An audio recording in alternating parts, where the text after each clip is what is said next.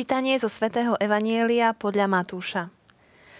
Ježiš povedal svojim apoštolom, nebojte sa ľudí, lebo nič nie je skryté, čo by sa neodhalilo, a nič utajené, čo by sa neprezvedelo. Čo vám hovorím vo tme, hovorte na svetle, a čo počujete do ucha, rozhlasujte zo striech. Nebojte sa tých, čo zabíjajú telo, ale dušu zabiť nemôžu.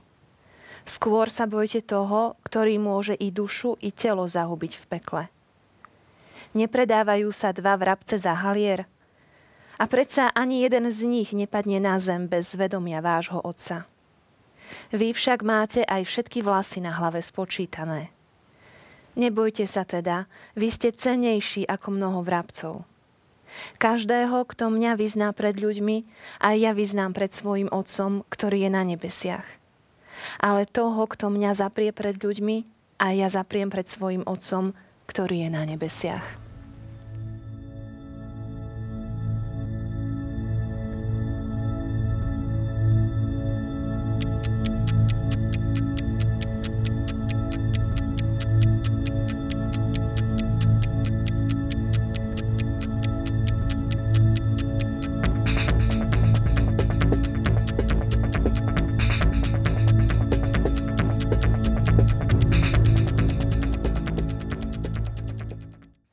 Vyznávať Krista pred ľuďmi vtedy, keď sme plní nadšenia z viery, ale aj vtedy, keď je to pre nás nepohodlné a nepríjemné.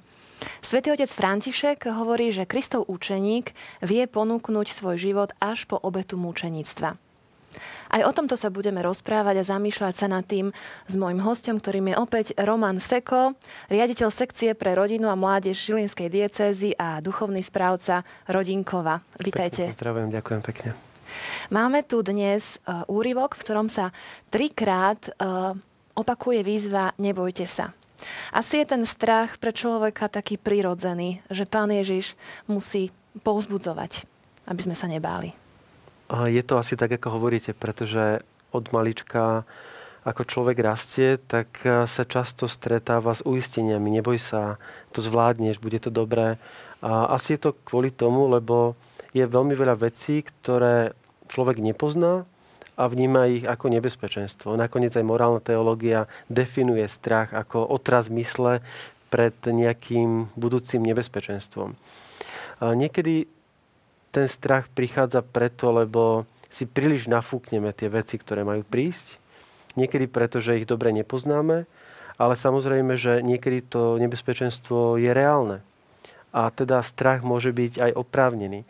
Tak je veľmi dobré je potrebné rozlíšiť, čo nám chce Ježiš dnes povedať. Lebo keď počúvame kedykoľvek v Evangeliu povzbudenie nebojte sa, tak nám to dobre padne. A nakoniec takéto povzbudenie počuje Mária pri zvestovaní. Neboj sa, Mária našla si milosť u Boha. Také povzbudenie počuje Abraham, keď má vykročiť zo svojej krajiny do neznámej krajiny, do neznámeho priestoru. To isté čítame napríklad u svätého Pavla, ktorý všetkým, ktorí nasledujú Krista, napísal Vy všetci, ktorých vedie Boží duch, ste Božími synmi, lebo ste nedostali ducha otroctva, aby ste sa museli zasa báť. Takže kedykoľvek toto povzbudenie počujeme, tak nám dobre padne a si zároveň uvedomujeme, že tých nebezpečenstiev tu môže byť veľmi veľa, ktoré si len možno nafúkujeme. Keď nám Ježiš dnes hovorí, že nebojte sa ľudí, tak nadvezuje na to, čo predtým v tých predchádzajúcich častiach v 10. kapitole Matúšovho Evanielia tak bližšie popisuje. On hovorí, že tak ako mňa prenasledovali, aj vás budú prenasledovať. Budú vás vláčiť pred vládárov, kráľov, budete musieť vydať svedectvo.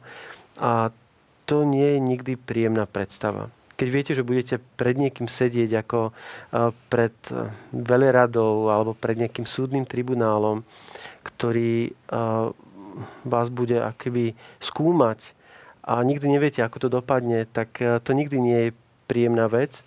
O to skôr, že tu máme skúsenosť, že často ten súd môže byť nespravodlivý, alebo presne to, čo sa Ježišovi stalo, že to nespravodlivé odsúdenie znamenalo veľmi veľa utrpenia a bolesti. Takže na jednej strane je dôležité, aby sme sa zbavili strachov, ktoré nás môžu viesť nesprávnym smerom. Dám len jeden príklad. Ak, sa, mm, ak si poviem, že bojím sa zubára, tak z tohto nafúknutého strachu alebo z nafúknutého nebezpečenstva sa môže stať to, že začnem zanedbávať svoje zdravie.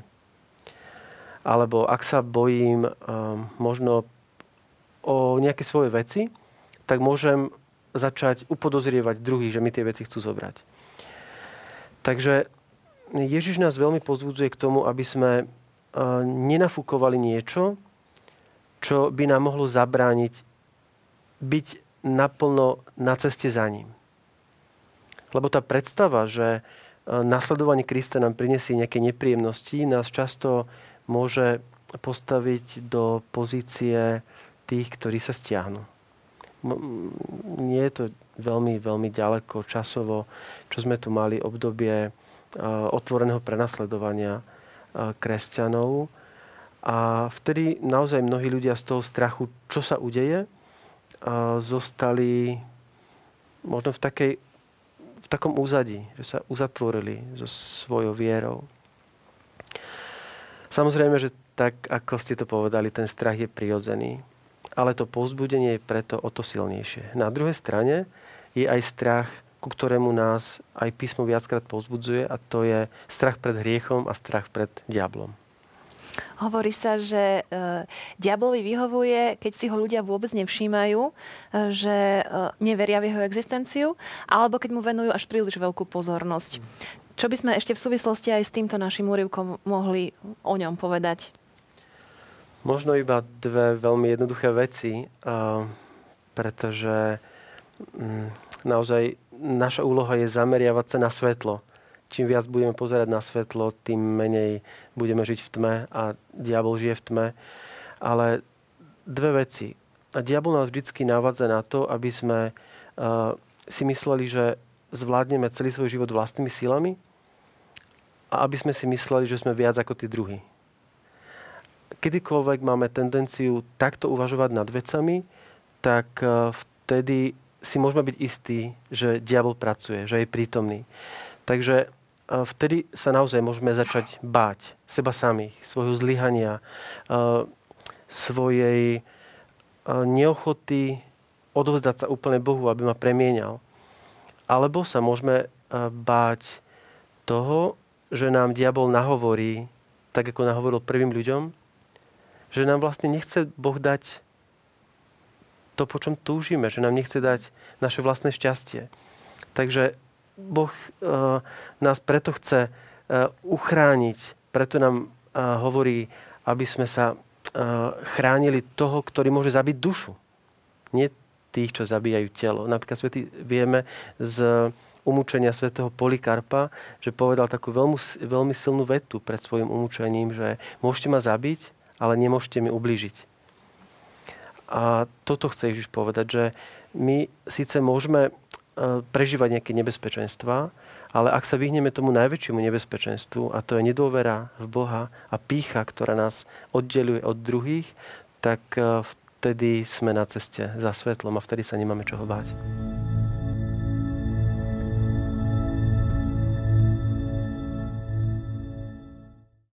Čo vám hovorím v otme, hovorte na svetle a čo počujete do ucha, rozhlasujte zo striech, pán Ježiš hovorí že by s tým súvisela naša rekvizita, ktorú ste priniesli do štúdia? Mm, je to reproduktor, takže reproduktor je ten, ktorý e, posúva ďalej niečo, nejaký zvuk. Tak chce naznačiť aj táto rekvizita to Ježišovo pozvanie hovoriť to, čo sme počuli v tichu čo sme počuli od Neho do ucha. To slovo, ktoré zaznieva, tak veľmi silno ukazuje na to, že Ježiš neprišiel vytvoriť nejakú maličkú sektu. Nechcel nám povedať nejaké veci, ktoré by sa nedotýkali väčšiny, ale že by si chcel zhromaždiť nejaký úzky okruh, ktorým by snáď pomohol sa dopracovať k nejakému väčšiemu poznaniu, ktoré tí iní nemôžu pochopiť. Ale chce, aby to, čo je pochopené v tom úzkom kruhu, mohlo byť potom od srdca k srdcu ohlasované ďalej. Takže je to pozvanie, ktoré sa nás asi dotýka bytostne. Um, samozrejme, že mohli by sme sa teraz baviť o téme evangelizácie, ako by sme mali evangelizovať, aké formy možno by sme mali používať, ale ja si uvedomujem, že kedykoľvek začneme hovoriť o formách evangelizácie, že možno máme také pokušenie vnímať ohlasovanie ako našu kresťanskú povinnosť. Mm. Že som kresťan, tak by som mal ohlasovať. Do istej miery to môžeme nazvať úlohou kresťana, povinnosťou. Ale nie je toto podstatné, pretože ohlasovanie vychádza z toho, že som niečo zažil, že sa ma niečo dotklo. Nemôžeme, nemôžem nehovoriť, nie hovorí svätý Pavol, nemôžem nehovoriť to, čo sa ma dotklo, to, čo som počul. Takže Ježiš nás chce akoby pritiahnuť bližšie k sebe, chce nám povedať niečo veľmi, veľmi intimné, chce nás fascinovať niečím, ale zároveň nám hovorí, že nechaj, nenechajte si to pre seba. To nie je len preto, aby si ty mal naplnené svoje poznanie, alebo aby sa ty dobre cítil pri tomto slove. To je niečo, čo chcú počuť aj iní. A nakoniec aj toto je taká bežná ľudská skúsenosť, že keď zažijeme niečo silné, čo nás osloví, tak máme bežne e, túžbu to hovoriť ďalej. Mm, teraz som si spomenul na Samaritánku, ktorá sa rozpráva s Ježišom postupne zažíva, že on vidí do jej života, že rozpoznal, rozpoznal aj jej hriešnosť, ale ju neodsúdil, že sa s ňou rozpráva ako so ženou, ako s cudzinkou a ona zrazu uteká do mesta a všetkým začne hovoriť, že ja som asi stretla Mesiáša. A to je to pozvanie, aby sme boli takým reproduktorom toho, čo sme v tichosti od Ježiša počuli. Aby to nebola iba iba taká vonkajšia forma. Niekedy nás tie formy možno dokážu aj zviazať, alebo dokážeme byť niekedy aj taký úsmevný v tých formách. Teraz som si tak spomenul, ako som raz išiel po Trenčíne a bola tam taká evangelizačná akcia. Som sa chvíľku tak započúval, že kto to je. A medzi tým, ako som tam stál, tak prišla za mnou taká dievčina a hovorí mi, že vidím, že vás zaujalo to, čo sa tu deje. Chcem sa vás pýtať, viete o tom, že s Bohom sa dá rozprávať? Ja hovorím, že áno, ja sa s ním rozprávam. A ona na mňa, vy sa rozprávate s Bohom? A tak som si uvedomil, že veľakrát my cez tú formu uh, sa snažíme akoby povedať niečo, ale zároveň neprežívame to, že ono sa to reálne deje, že to, čo ohlasujeme, že my hovoríme o tom, že s Bohom sa dá rozprávať, Boh nám prišiel blízko, ale zrazu keď si uvedomíme, že veď sa môžeme s Bohom naozaj rozprávať, tak nás to akoby zrazu zaskočí. Takže to pozvanie ohlasovať je určite pre nás aj taká výzva rozlišovať. Ako to robiť tak, aby sme boli zrozumiteľní, to, čo možno urobil svätý Cyril a Metod, keď prišli do našich krajov. Nie? Že si povedali, že mm, treba to hovoriť rečou ľudu, aby sme boli zrozumiteľní. To je taká výzva pre, pre náš svet, stať sa zrozumiteľnými. Nehovoriť iba rečou, ktorá síce je korektná, možno teologicky korektná, ale nezachytáva toho človeka dneška, ktorý už možno hovorí úplne inou rečou. Ale ako to urobiť tak, aby bola aj teologicky korektná, ale zároveň aj zrozumiteľná? Svetý otec František v Evangelii Gaudium e, cituje svätého otca Benedikta XVI. a hovorí, že církev sa nešíri prozelitizmom, teda nejakou zmenou presvedčenia, ale príťažlivosťou. Mm-hmm. A tak ak sa môžem spýtať osobnú otázku, vy osobne ste ovocím evangelizácie? Niekto vám ohlasoval, ste konvertita? Alebo to bolo postupné získavanie viery od detstva? Ja by som povedal, že každý z nás, kto sme sa stretli s Kristom, je ovocím evangelizácie. Pretože viera je z počutia.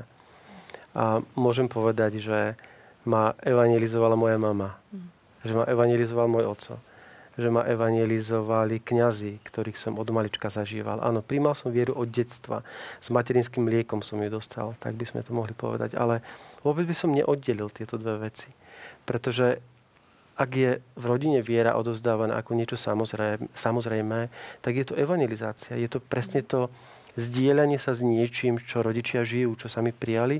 Ak je to živé, tak to aj privádza k živej viere, ktorá sa postupne môže stávať samozrejme ešte intenzívnejšou, ešte zrozumiteľnejšou cez ďalšie okruhy, kde sa človek pohybuje.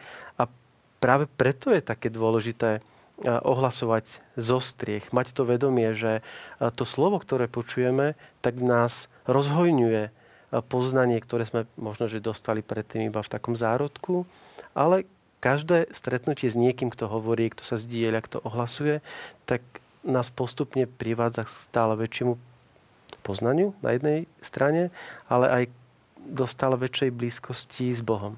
A to, to by malo byť ovocie ohlasovania. A je naozaj podmienkou ohlasovania počúvať do ucha?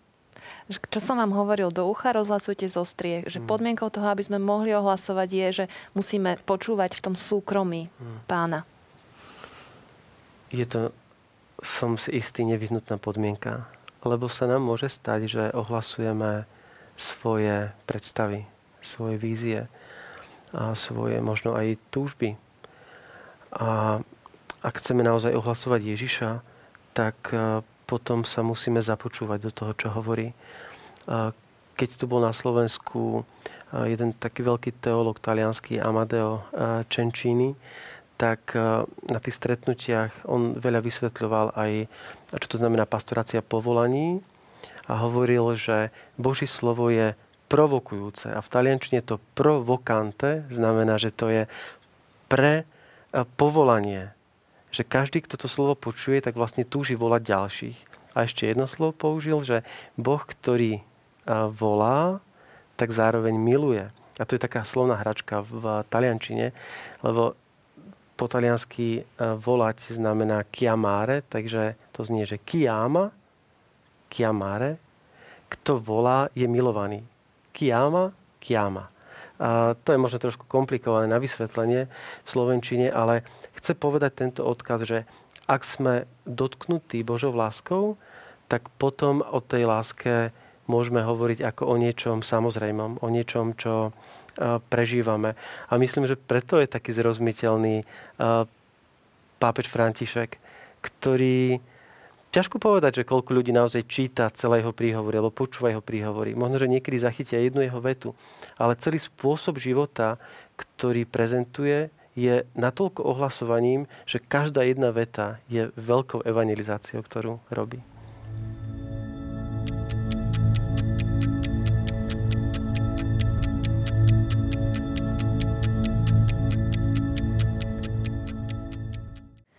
Však máte aj všetky vlasy na hlave spočítané. Nebojte sa teda, vy ste cenejší ako mnoho vrabcov.